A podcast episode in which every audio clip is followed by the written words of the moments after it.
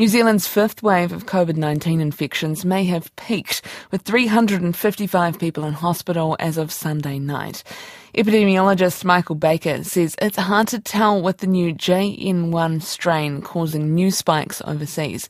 It comes after at least 48 scouts caught COVID 19 at a week long jamboree held in Hamilton. Professor Baker is on the line. Atamarie. Morena, Charlotte. Let's look at these numbers. What are they doing exactly? Well, we've seen this fifth wave rising right throughout November and December. Um, the wastewater testing was high over that period, and uh, we haven't had a, a, result in the new year yet to see what that's doing. But the hospitalisations did appear to reach a peak just before the end of uh, last year and maybe declining slightly. But it's very hard to know with um, uh, more infectious variants like JN1 circulating, we may see more peaks. But certainly, this this uh, wave has been rising for two months, so we might expect it to peak and then start to go down slowly. Is that going to be following the same pattern that you are seeing overseas?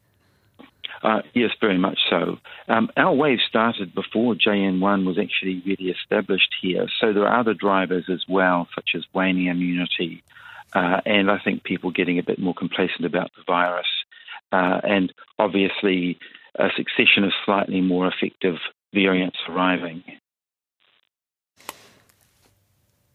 When you are out and about in uh, Aotearoa over the summer, what kind of behaviours are you seeing from people?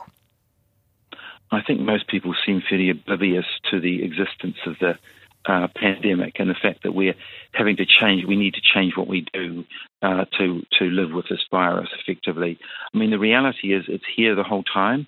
It seems to be causing a couple of waves every year now, and I think this latest wave is a surprise and it's quite a bit larger than the fourth wave earlier in the year.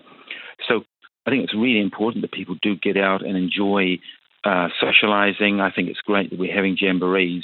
It's just important that we do things differently to take account of the virus. Just take a few more precautions to make these events safer.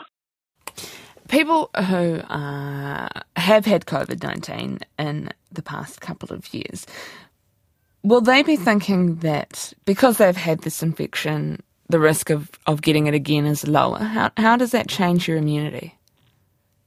Well, both uh, getting infected and having vaccine increase your protection. They give you antibodies and other forms of immunity. So that's good. The problem with this virus, as we're learning, is that immunity fades. And so you become very vulnerable again within a few months. So this virus keeps on infecting and reinfecting people who are exposed. And that's not good.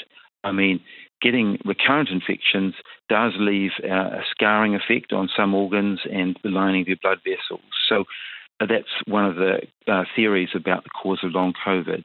So people should not.